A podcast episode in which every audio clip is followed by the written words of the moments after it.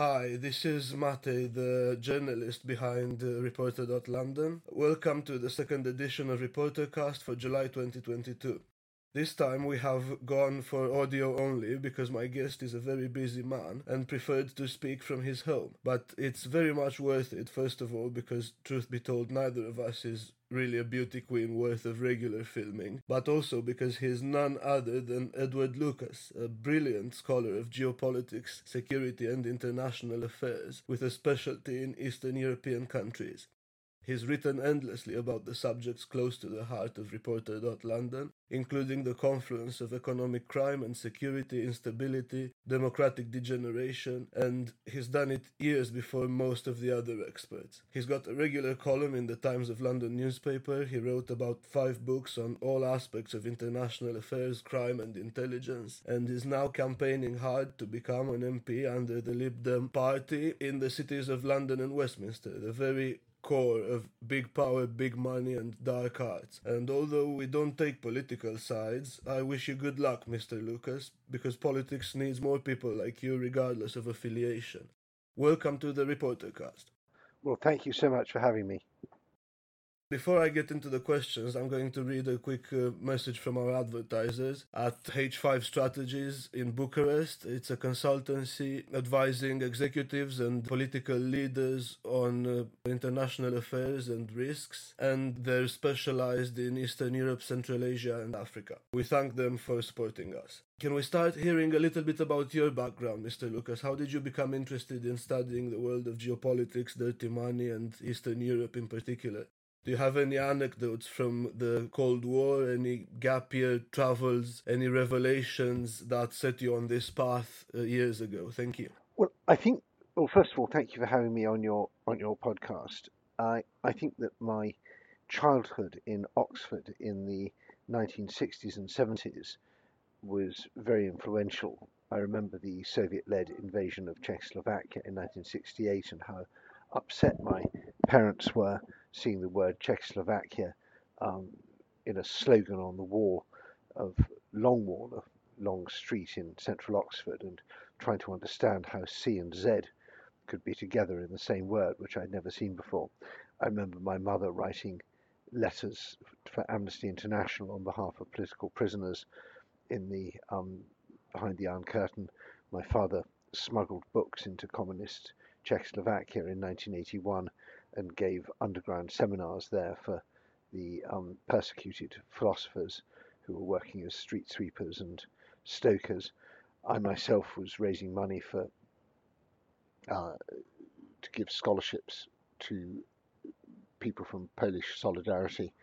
After the martial law crackdown, I ran at my own university, L S E, uh, an organisation called Student Solidarity with Solidarity, together with some other people, and um, so this was really my life um, during the Cold War. I cared very much about it, and I wanted uh, communism to collapse more than really anything else in the world. And then when it did collapse, um, and I played a, a bit of a role in that as a correspondent in Eastern Europe in the late nineteen eighties, um, I was, unlike perhaps some of my other colleagues, I was really worried about what would happen next. I felt that Russian imperialism was not over, and that we had got two things we wanted: the end of the planned economy and the end of the one-party state. But Russian imperialism, which was the sort of third leg of the problem, was still there. And so I've spent the years since then writing and worrying and campaigning and uh, doing other things uh, to try and alert people to the threat we face from, from the Kremlin. Well, indeed, and um, I suppose recent events, the, the invasion of Ukraine and the incipient genocide have uh, vindicated your view, even as many other experts uh, have been a lot more relaxed or even glib about about the threat from uh, from Putin. But bef- before we get into that, can I ask you to recall how you spent the fall of the Soviet Union? I suppose you were around uh, around the region writing articles. Could you say where you were exactly and uh, when it all happened? How did you picture the future Of, of, of these countries, and how was that different from what actually happened? I started off reporting on the collapse of the Soviet Empire in Central Europe, and I remember that very clearly, seeing the East Germans flooding into Prague on their way to West Germany and the feeling that the Berlin Wall, the division of Europe, the old Iron Curtain, was just falling apart. People weren't willing to uh, shoot to kill anymore to stop people leaving their countries, and you could see the countries falling over like dominoes. I covered the um, free elections in uh, Poland in the summer of nineteen eighty-nine and the aftermath of that. Um, I was looking at the demonstrations and um, campaigns in communist Czechoslovakia, and I could see things had already changed in Hungary.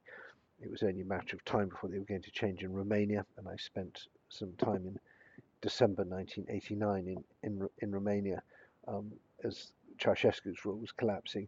And then I moved on to the uh, Baltic states, which in those days was still occupied by the Soviet Union. Nineteen ninety, uh, ninety-one, you had pro-independence movements in power locally, but still under Soviet control in terms of the sinews of economic power and who controlled the borders. And it was very dramatic and exciting and broadly hopeful times, and I was very impressed particularly by the support of the Russian Democrats for their um, brothers and sisters in the, in the Baltic states, and that was a very uplifting moment to see the huge demonstrations in support of Lithuania after the Soviet massacre there in January nineteen ninety-one. I was also in Washington um, quite a lot then, as working for the Independent as a Washington correspondent, and but I was already getting worried by the naivety and arrogance and complacency of the West towards what was happening. People didn't really seem to understand the dimensions of what was going on, and there was a desire for quick fixes and let's keep Gorbachev in power because he's our guy, and this sort of highly personalized, rather glib approach. And then living in the Baltic states in ninety-two, ninety-three, ninety-four, it was very clear to me that Russia was still a problem. They were dragging their feet on the withdrawal of the occupation forces. We could see subversion, the use of dirty money, the use of uh, propaganda, information as a weapon. And the Baltic states were worried about that, and my friend Lennart Meri, the Estonian president, gave a notable speech in nineteen ninety-four about the threat of what was then called the Karaganov Doctrine, the idea that Russia could could and should intervene in neighbouring countries on behalf of so-called ethnic Russians. And the West just wasn't willing to listen, and so I decided that was going to be my mission, to make them listen. That's great. Well, you you certainly worked hard on that, and part of that was to write about intelligence services and the evolution of technology in, in relation to security and intelligence. But I have a left field question for you, because of course I'm I'm I'm not really an expert in these things. Like most people, I suppose, I read John le Carré's Tinker Tailor Soldier Spy, and there's a rather worrying line in there saying that the security services are the only real expression of a nation's character, but it comes from the villain in the book. And I just wonder, is that some pompous line some villain would say, or is that a deeper message from the author himself? How how do you read that? Well, I think I mean, I'm I'm a huge fan, particularly of the early um, John le Carré books, and the, the Smiley the Smiley ones.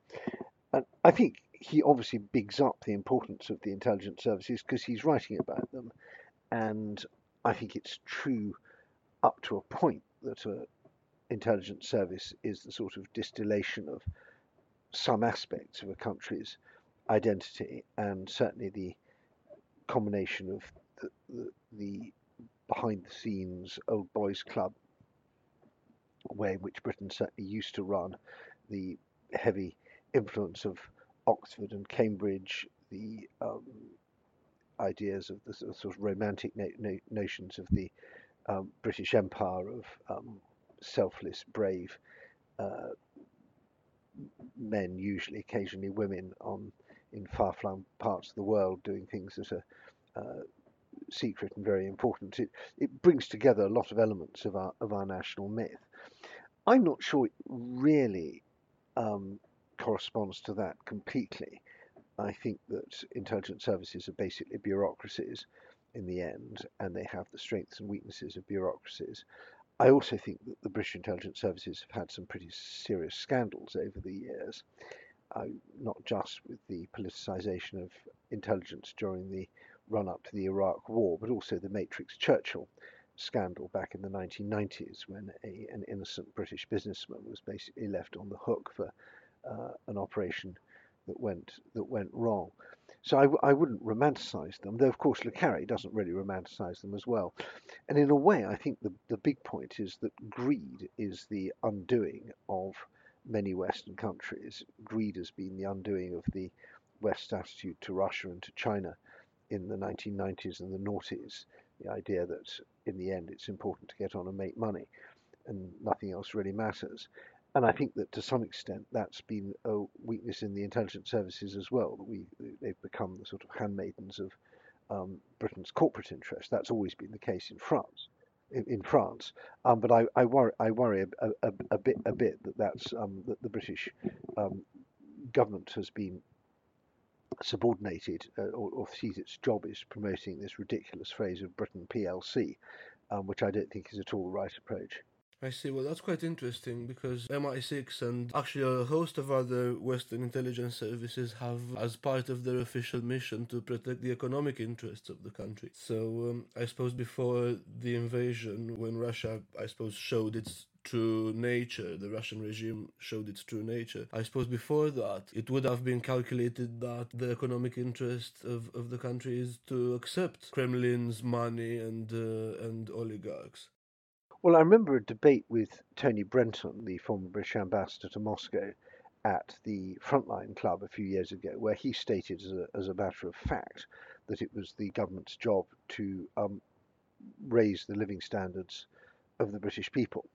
And I said, no, it isn't. It's the government's job to maintain the long-term security of the country.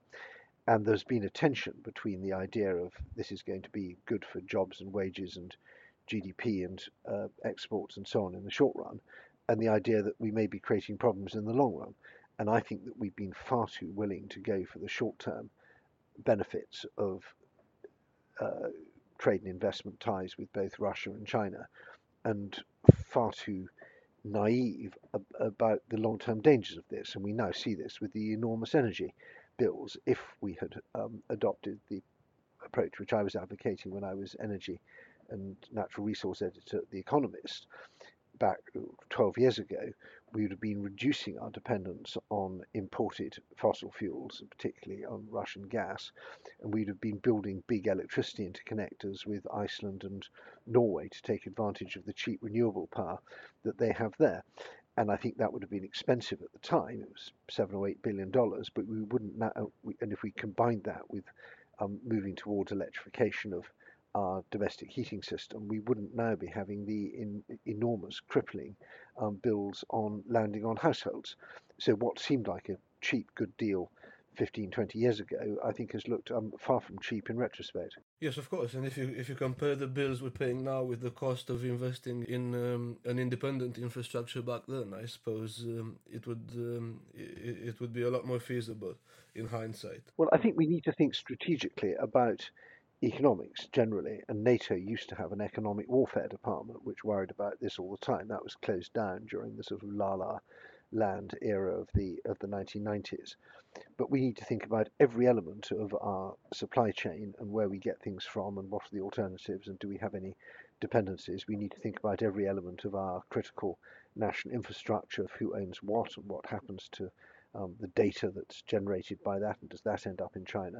And we need to think about every element of our um, export markets and whether we have critical um, dependency on a particular export market, which makes us vulnerable if, if, if that's attacked. So Germany, for example, has failed on all those counts. It has a huge dependency on Russia for energy and huge dependency on China for exports. And what's so frustrating is nobody made the Germans do this. You didn't have tanks crunching down onto Dane Linden saying to the Germans, make these decisions or we open fire. No, the Germans did this to themselves because they were um, greedy, arrogant, um, naive and complacent. Right, right. Well, that's that, that. That was a great answer. I I hope um, I hope some politicians listen to this podcast in the end. But um, on a slightly lighter note, you have a connection to Romania, and you're you're pretty well known actually among Romanian intellectuals. And although I'm Romanian, I'm not much of an intellectual. But could you could you say for the benefit of our audience what, what is your connection to Romania, and when you travel there, what are the things that you enjoy and uh, the things that you enjoy less?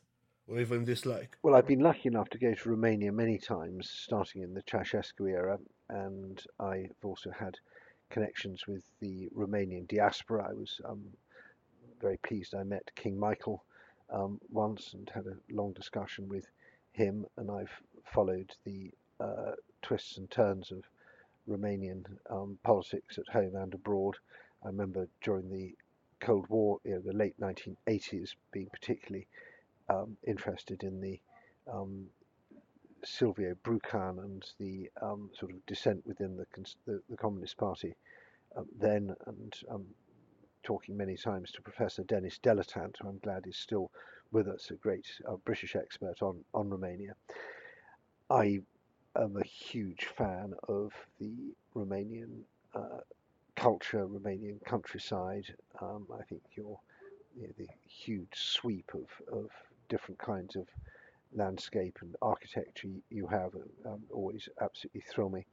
Um, the multilingual, multi-ethnic, multicultural aspects of um, Romanian, um, of mo modern Romania, are a great uh, source of uh, stimulation and, and, and, and interest. I think that Romania has also become a serious uh, military power as a big country, and people often forget that Romania is so much bigger than its its neighbours, and I'm pleased to see it playing a positive role in the Black Sea region and being an important um, NATO um, ally in um, southeastern Europe, so that's good. And I'm glad that the economy is gradually um, improving, although it's far from reaching the potential of the of the country. I think that you know, my criticism and all my disappointment will come as no surprise to most Romanians, which is about um, capacity in public administration and the continuing pervasive uh, corruption, the difficulties of getting the criminal justice system really to bite hard on on corruption, um, the low level of, um, of morality among some some parts of the political system. And I feel that the country is sort of cursed with a political class that um, so often lets down um, the hard work and ingenuity of, of, of, of the people. I hope eventually that's changing, and I think you know, remembering what Romania was like in the nineteen nineties today is incomparably better. Um, but thirty years have gone past, and it could be so much, um, so much better if Romania had adopted some of the um, approaches of, of neighbouring countries. Um, so I'm impatient for Romania's future, but I'm, I'm very, I feel very honoured to be associated with the country. Great, thank you. Um, I tend to agree with you on, on on all the points, especially on on development and how it could happen a lot faster if we had a less fearful and, uh, I suppose, to a degree incompetent political class. But anyway, you mentioned NATO and Romania's role in NATO, and you recently wrote a story saying the next chief of NATO should be Estonian, but in Romania there's a great deal of speculation that our president, Klaus Johannes, might be considered for the job. I wonder what you think about that. Would he be a good fit? Should he get it? What are your other comments about this? Thank you. Well, I think it's high time that NATO had a woman as Secretary General, and um, I think that's very important. I also think it's high time that there was a Secretary General from the um, countries that have experienced the misfortune of communism and are aware of the threats to the um, that uh, Russia poses. I think um, that narrows it down quite a lot if one's looking for the, and I think that Kaja Kallas would be a very good fit for that. I also think actually Chrystia Freeland from Canada would be very good. She's the Deputy Prime Minister of Canada, has played a formidable role in um, sharpening Canada's foreign policy when she was Foreign Minister, and although she's and she's from a Ukrainian family, Ukrainian Canadian family, so she would be also a very strong choice. I have met President Iohannis on several occasions, and I am im impressed with his um, personal qualities of gravity. He has he's a, a, a, a serious and educated man um, with um, I think good good instincts.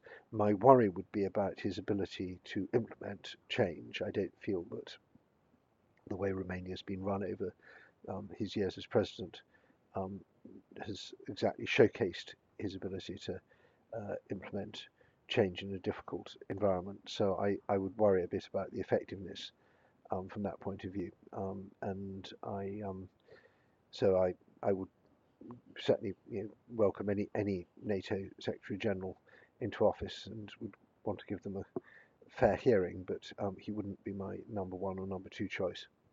Okay, I understand. Well, that's absolutely fair enough. And also on NATO, the alliance is about to include Sweden and Finland, which I think is great news, and I suppose you, you agree. But the question is, after this, what what next for NATO after this? Is it is it time to consolidate, or is it possible to expand? Do you envision NATO even including Ukraine at some point in the future? I think that the continued...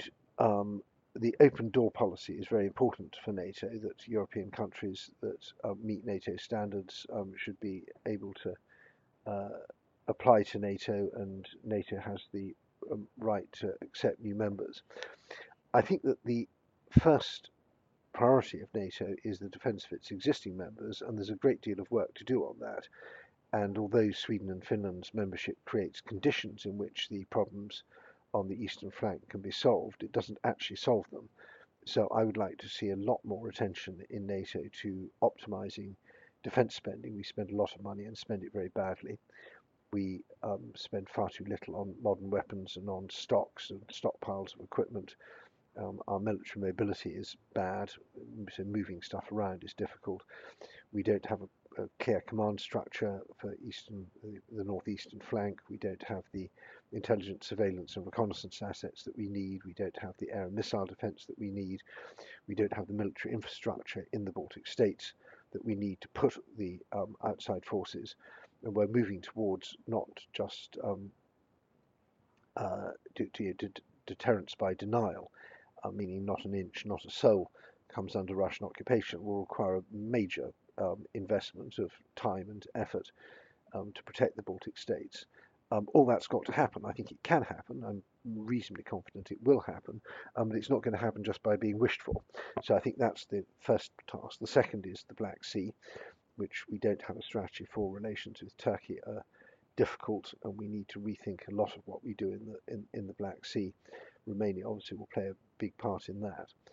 Uh, then there's the question of military aid to Ukraine, which is very important, and we're running out of stocks. We don't have the production lines to keep on producing weapons at the rate the um, Ukrainians are consuming them, then at which we are donating them. So we need a fundamental rethink of how we're going to sustain military aid to Ukraine in the long run.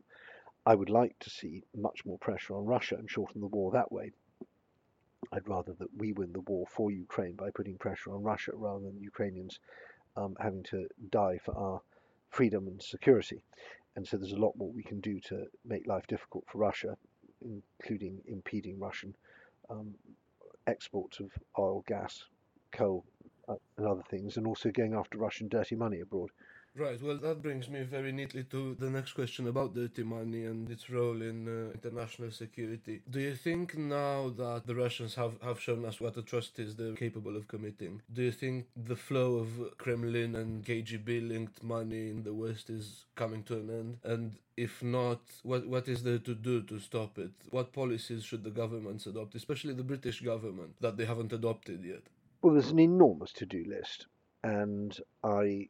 I'm delighted that we have started um, on this, but I'm very frustrated it's very little and very late.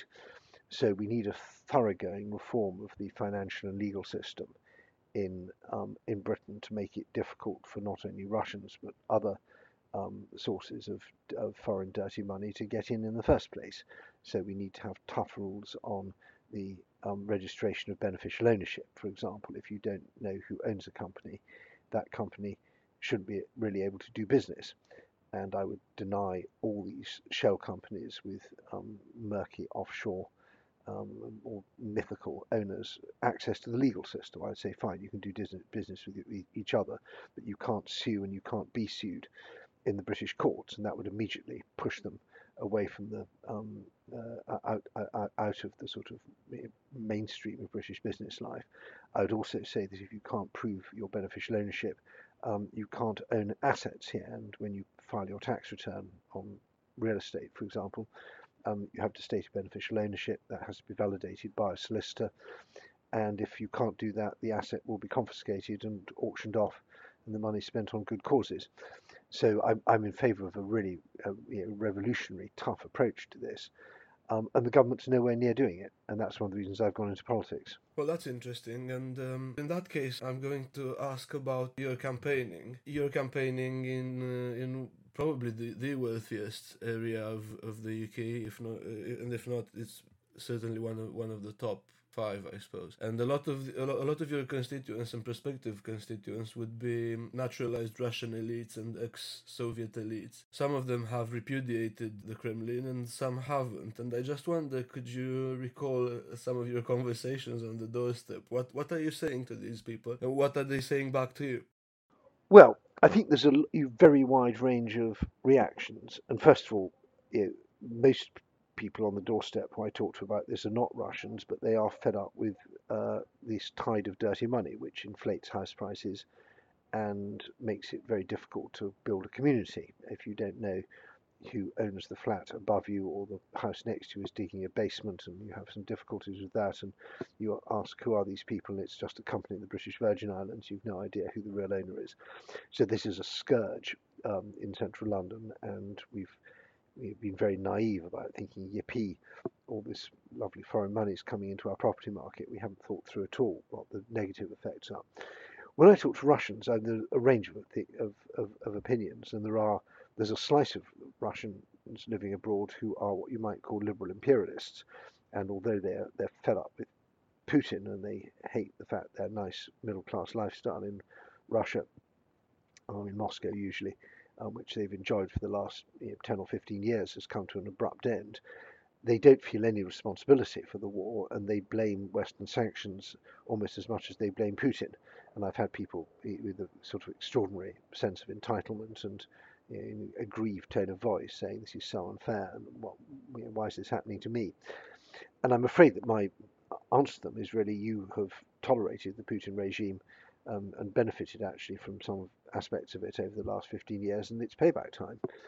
And it's a bit like Germans in nineteen thirty-nine who um, fled Hitler, um, having had a very good time in the previous ten years um, or whatever it was under, under under Hitler's rule, and didn't feel that they were um, had any responsibility for it. So I I, I, I have limited sympathy for um, you know, the, these Russians. There are others who are extraordinarily Um, committed to the anti-Putin cause and feel deep solidarity with Ukraine and go to Ukrainian demonstrations and uh, you know, busily trying to build the opposition, uh, a sort of anti-imperialist opposition to Putin abroad. I have to say, I think they're in the minority. And um, and then there are others who are um, just take a very sort of uh, passive approach and just think, oh well, you know, life goes on. I just got to um, get on with my life and educate my kids and try and find a job. Um, but I, I, I think that this is a huge challenge, not just for central London, but for Britain going forward, is we need to wean ourselves off this tide, this tide of dirty money, which has enriched so many people in London, but at such great cost to our the integrity of our political and economic system. Right. Well, I, I've noticed actually, not just in the U K, but in, in the Baltics as well, that there is a bit of self-recrimination about uh, the, the way that we filled our boots with Kremlin money over the years. And coincidentally, the Baltics and the U K are also among the most uh, dedicated supporters of, of Ukraine. And I just wonder, do you think there's a link with that? Do you think there's a bit of guilt and some sort of uh, notions of compensation and, and and repentance because the U K and the Baltics, through through their banking systems, have enabled Putin to rise and gain complete power in Russia? And there's there might be a bit of uh, a bit of regret now, do you think? Yes, I think that there's not much. Most people in the Baltic states and do not feel um, particularly responsible for the money laundering that was carried out by their banks, and they would feel that the this only really happened. It was it was it was uh, they were the, the vehicle for the money laundering, but the the um, brains behind it were in Scandinavia, and of course it, it had a very Um, important uh, London connection as, as well. And I think London, as the money laundering capital of the world, is in no position really to lecture, lecture anybody else. I think that Boris Johnson's support for Ukraine was essentially opportunistic. He saw that there was, this was a chance to look um, statesmanlike and take a tough, um, tough approach that would um, go well with American, um, American foreign policy. And also that, um, to some extent, pressure on the on the Labour Party um, to match his um, tough stance. And I'm delighted that we did what we did. I think it's actually the, the headlines rather over, overestimate its importance. And what really matters in Ukraine is the um, amount of mil military equipment that the United States is providing, and you know, all other countries combined are less than what America is doing. Actually, the most important thing Britain's done, I think, is on the training front, and I'm very pleased about that. But that isn't quite as glamorous as the as as the um, sort of you know, here's a bright shiny thing that we're giving to Ukraine. Uh, I think that the it's also distracted attention from the very important question of dirty Russian money going into the Conservative Party, and one has to be very careful about this because these people are um, litigious, and you have to be um, you always say no, no wrongdoing has been proved, and they're British citizens, and their donations have been cleared by the relevant authorities. But I think there's a stench hanging over the Conservative Party of um, offshore money, and you, one only has to look at you know, the way in which some of the senior people in uh, the Conservative Party have made have had such extraordinary good fortune in their business dealings in strange parts of the world, and um, draw connection between that uh, with, with that and the Conservative Party is reluctance to investigate the relationship between offshore and onshore finance in this country. And without mentioning any names, um, that's, I think, is a, is, is a serious national security threat for this country. Right. Well, that's interesting. I think this conclusion is permeating even even the Conservative Party, and I, I know they're they're uh, rivals of yours now. But you know, we have we have a business audience for this podcast as well. So could you explain for the skeptics out there, and there are there still are a few skeptics of the link between security and um, money laundering, and could you say exactly why corruption and economic crime are so pernicious and they degrade democracy and national security, and what bankers and business professionals in, in the U K, U S, Switzerland, Luxembourg, U A E, Singapore and so forth, why should they care about protecting the integrity of the democratic system? Why, what is the enlightened self-interest view of this? Well, first of all, I think enlightened self-interest um, is a nice phrase, but one needs to always stress the enlightened bit. Um, that I, I, I, it may well be in people's self-interest to do the wrong thing, and individually um, have a benefit from it. But we have, you know, we have collective action problems, and I think we need to be more um, uh, f focus always on the, the the outcome as well as the individual. I think that the fundamental point about um, economic crime and dirty money is that it degrades the institutional infrastructure, which is what we need for democracy to work. So it partly makes people feel there's one law for the rich and one law for everybody else, so it degrades our trust and confidence in the rule of law, because you see that other people are getting away paying basically no tax. And um, yes. And without, uh, without strong... Uh, democratic institutions to hold everyone accountable, eventually all businesses have to lose because they can't rely on uh, on, a, on an even playing field. So it, it, it, that was my, going to be my second point. So that then then create creates a, an uneven playing field, which is um, and it's hard for law-abiding individuals and law-abiding businesses to compete if someone else has got some advantage because they're crooked.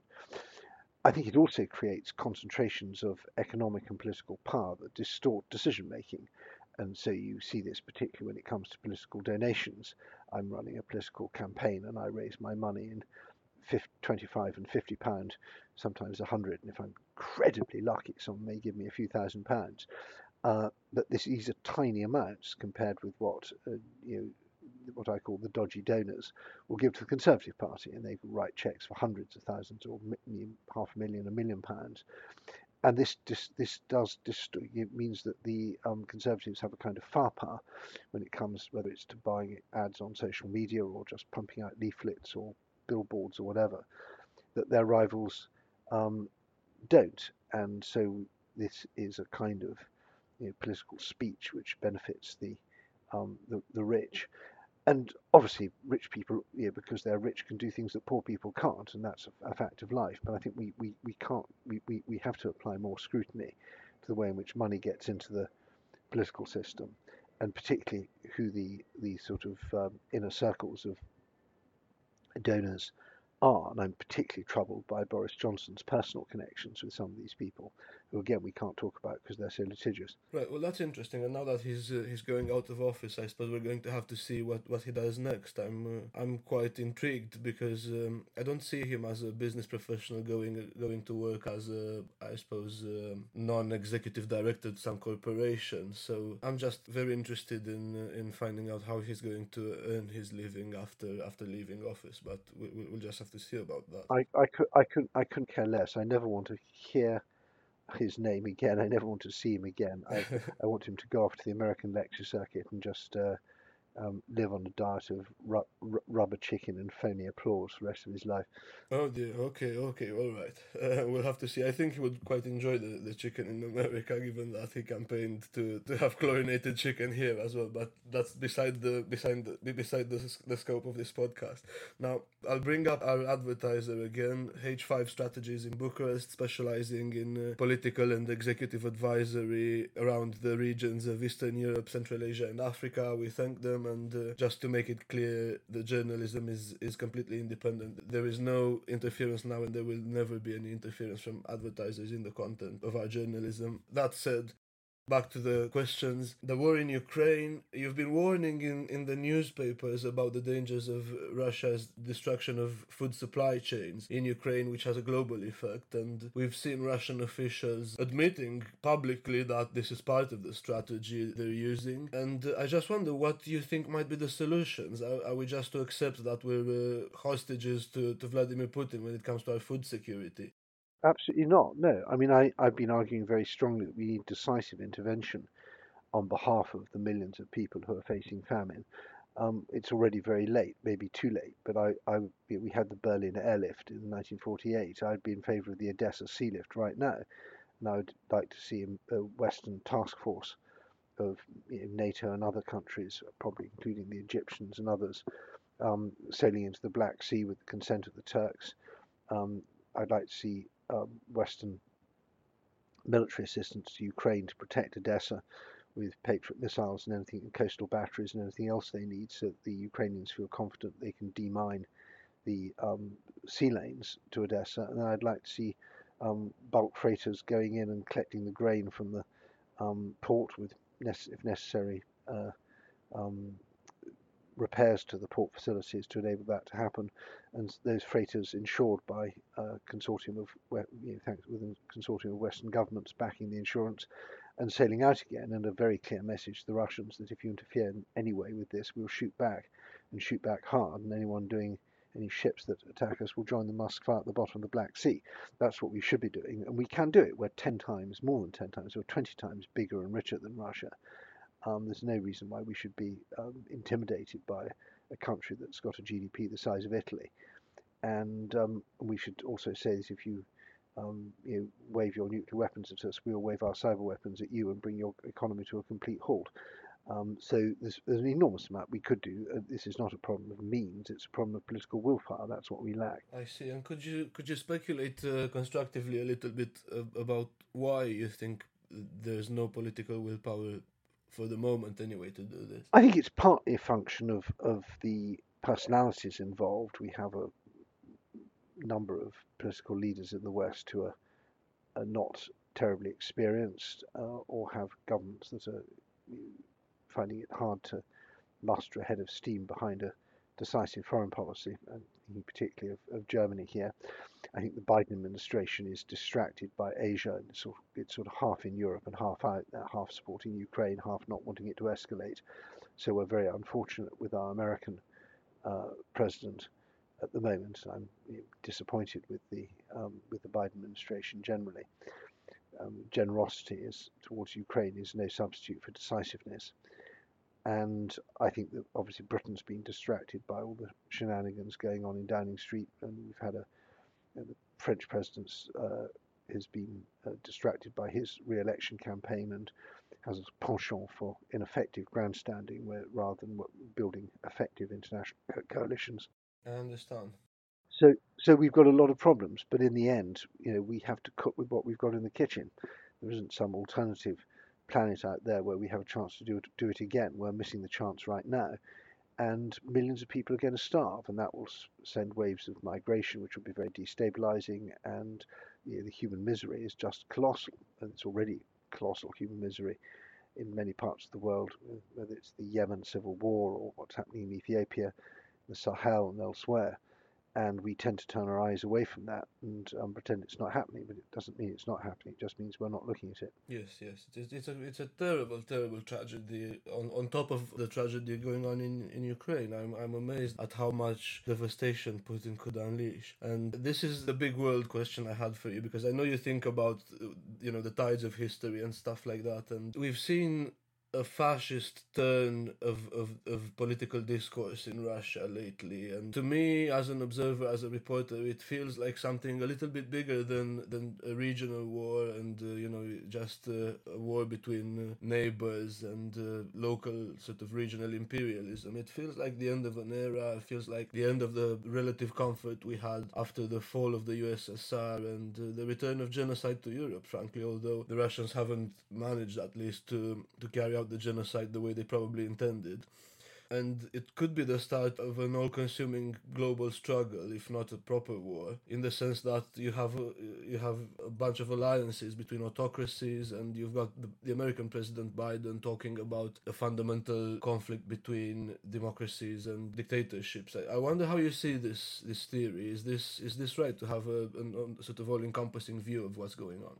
Well, I th- I'm always sceptical about all-encompassing views. The Germans have this idea that they, there must be a Gesamtkonzept behind everything, that you need to have, a, and, and I think the world is actually very messy. But I do think that, as I said at the beginning of this podcast, there's a fundamental problem with Russian imperialism, and this is the, the, uh, the Russian dreams of empire um, both fuel the repression at home and the aggression abroad.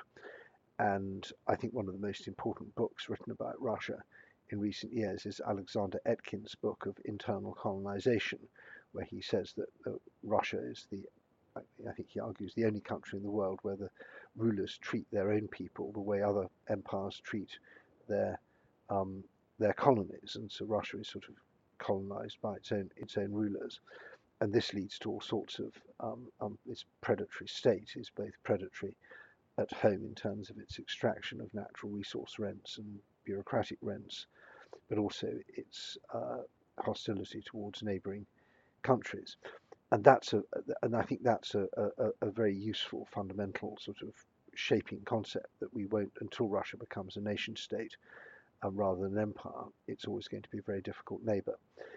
And I think that the idea of a go- global confrontation with with Russia is is Diff, difficult, made, made difficult because Russia is actually so weak. I think we can, we may be in the era of, of a kind of polarizing conflict with China, which is a serious economic contender, very large economy, by some measures the world's largest economy, and has um, a well thought out political system that it tries to export, has real soft power and real allies and a real plan. And Russia doesn't really have any of that. Russia's not a serious global power. It doesn't have a plan. Doesn't its soft power is a sort of complete mess, and it's making taking advantage of the weakness of the West really, rather than making a, a bid for global leadership. So I, I put them in slightly different categories, and I also think that, you know, we have it, it's the the local problem or the regional problem we have with Russia in the sort of area between the Black Sea and the Baltics is of a different magnitude to the kind of to the to the to the looming confrontation we have with China. Where you can link them together is you can say that if we get this confrontation with Russia right, then we're in a much better position to deal with China. So if we show unity and decisiveness, it will make it much less likely that the Chinese try to test the West in some kind of conflict of, of willpower in the in the Pacific, because they'll see the West does in the end get its act together. And if there is a confrontation, the fact that we've shown, rehearsed our unity and decisiveness um, will make it easier for us to withstand Chinese pressure. And conversely, if we get this wrong with Russia, it sends a big green light to China. You can do what you want, the West isn't serious. And if we try and resist China when it does whatever it wants to do, um, there will be a greater chance that we fail. Right. Well, that's uh, that's interesting. That's uh, that's a great answer. I hope again. I hope some politicians are going to be listening to this. Now, between this uh, dichotomy of democracy and dictatorship, there are huge nuances, beginning with Turkey and the U A E and India, which are allies of the West, especially Turkey. Turkey is a, a, a cornerstone of, of NATO, I suppose. And um, they're authoritarian countries. Turkey is probably qual- can be qualified as a dictatorship, also the U A E, and at the same time they're working with, with uh, Western democracies just as much as they're working with Russia and China. And I just wonder, do you think these countries are winning the geopolitical um, game at the moment, and uh, is this alliance with them a necessary more compromise that the West has to do, and we just have to live with it, or um, what, uh, what, what is the answer to this? Well, Turkey is a very difficult issue. There's no doubt about it. One just has to be um, frank about this, that we don't have the Turkish leadership that we'd like. We have the Turkish leadership that we've got. And so we, uh, um, and there's no point in pretending anything else. We can, um, I think that looking back historically, NATO had Portugal as a member when Portugal was under the Salazar dictatorship. We had Greece under the colonels. We had Turkey when Turkey was under military rule. So in the end, fundamentally, NATO is a military alliance with some sort of political infrastructure, but it's not actually an alliance of, it hasn't historically always been an alliance of democracies. And so there's, um, we have to be sort of realistic about this. And I think Turkey is not actually a dictatorship. You know, Erdogan does lose every now and again. He lost the, mayor, you know, the mayor's race in Istanbul, for example. Um, and he's under, still under the, the constraints of public opinion. And, um, So I, I think you, know, you you can't. You know, it would be quite wrong to put Turkey in the same category as, I know, Azerbaijan, or one of the central uh, uh, you know, country where the, you guarantee that the uh, um, people in charge always win. And there's still there's you know, bits bits of an independent judicial system and um, other parts of um, in, other other institutional constraints. So I, I, I remain optimistic about Turkey in the long run. The other point I make is a lot of this is our fault in, in Europe. We have mucked Turkey around. We offered it uh, for decades the prospect of joining the E U and always been too scared actually to do it. And I think if we'd seized that, that opportunity you know, twenty-two year, twenty, twenty years ago um, and said, right, okay, you're on the right track, let's get going. And we'd offered you know, visa-free access and all the other things they wanted. I'm sure there would have been some bumps bumps in the road, um, but we would have established our good faith, and it would have been much easier for the people who agree with us in Turkey to, to win elections. We also, I think, behaved shamefully over Cyprus. Turkey did what it was asked to with northern Cyprus, um, but we um, in the end bowed to Greek and Greek Cypriot pressure and didn't uh, follow up on our part of the deal. So I think the Turks are quite, it's quite, quite reasonable for the Turks to feel Uh, resentful. Um, we need to get back and start repairing this um, relationship and do it sooner rather than later. Okay, that's interesting. Now back to back to Ukraine. Uh, some Eastern European analysts, some some of them Russians and um, in in general ex uh, ex Soviet citizens, I suppose.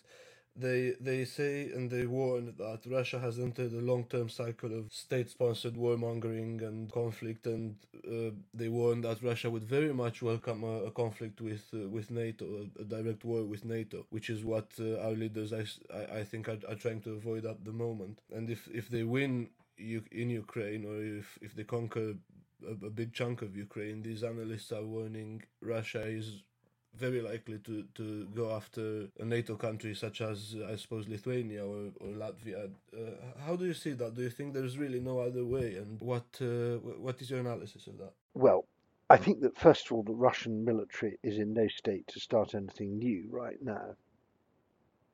The um, There's a, a real um, constraints on Russia for... Uh, The uh, just in terms of keeping the offensive going in eastern Ukraine, and they're having some difficulties in so- southern Ukraine, and we see that the uh, from you know, open source and other intelligence reports that the Russian forces near the Baltic and Finnish border are being reduced very sharply in order to keep keep things going.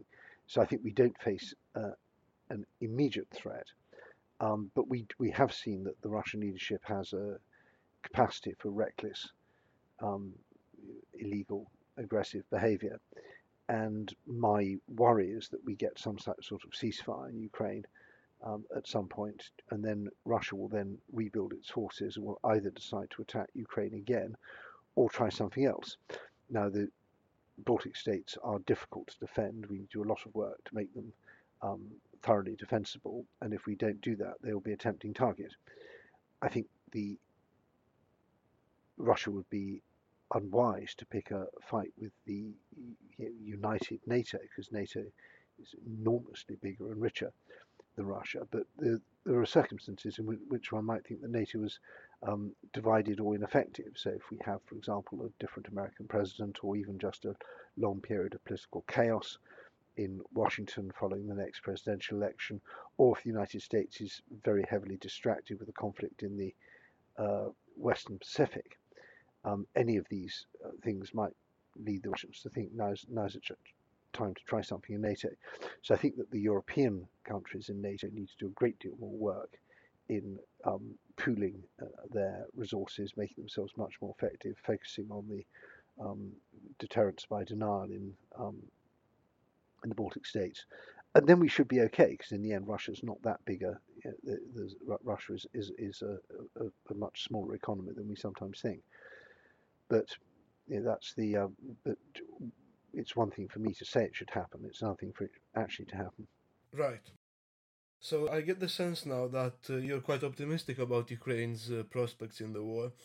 I suppose this puts you in in in a in a similar group as uh, one of the top Romanian scholars, Armand Goshu, who said recently that this war will forge Ukraine into the most important U S ally in Europe and one of history's great nations because of its heroism and self-sacrifice against Russia. And personally, I think this could be a bit premature, but I wouldn't mind accepting that it's correct. Actually, I, I, I would uh, I would be very happy if it turned out this way. I just wonder what you think about it. Well, I'm very cautious about being optimistic on this front. I mean, A, because Ukraine has suffered so much already that nothing um, will take will, will you know, restore to life the people.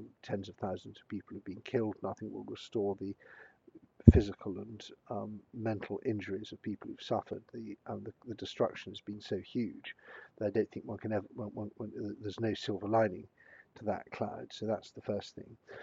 I think that even if Russia withdrew right now to its um, pre-February the twenty-fourth territories, which I think would be is unlikely. Even if they did, um, post-war Ukraine is going to be traumatized.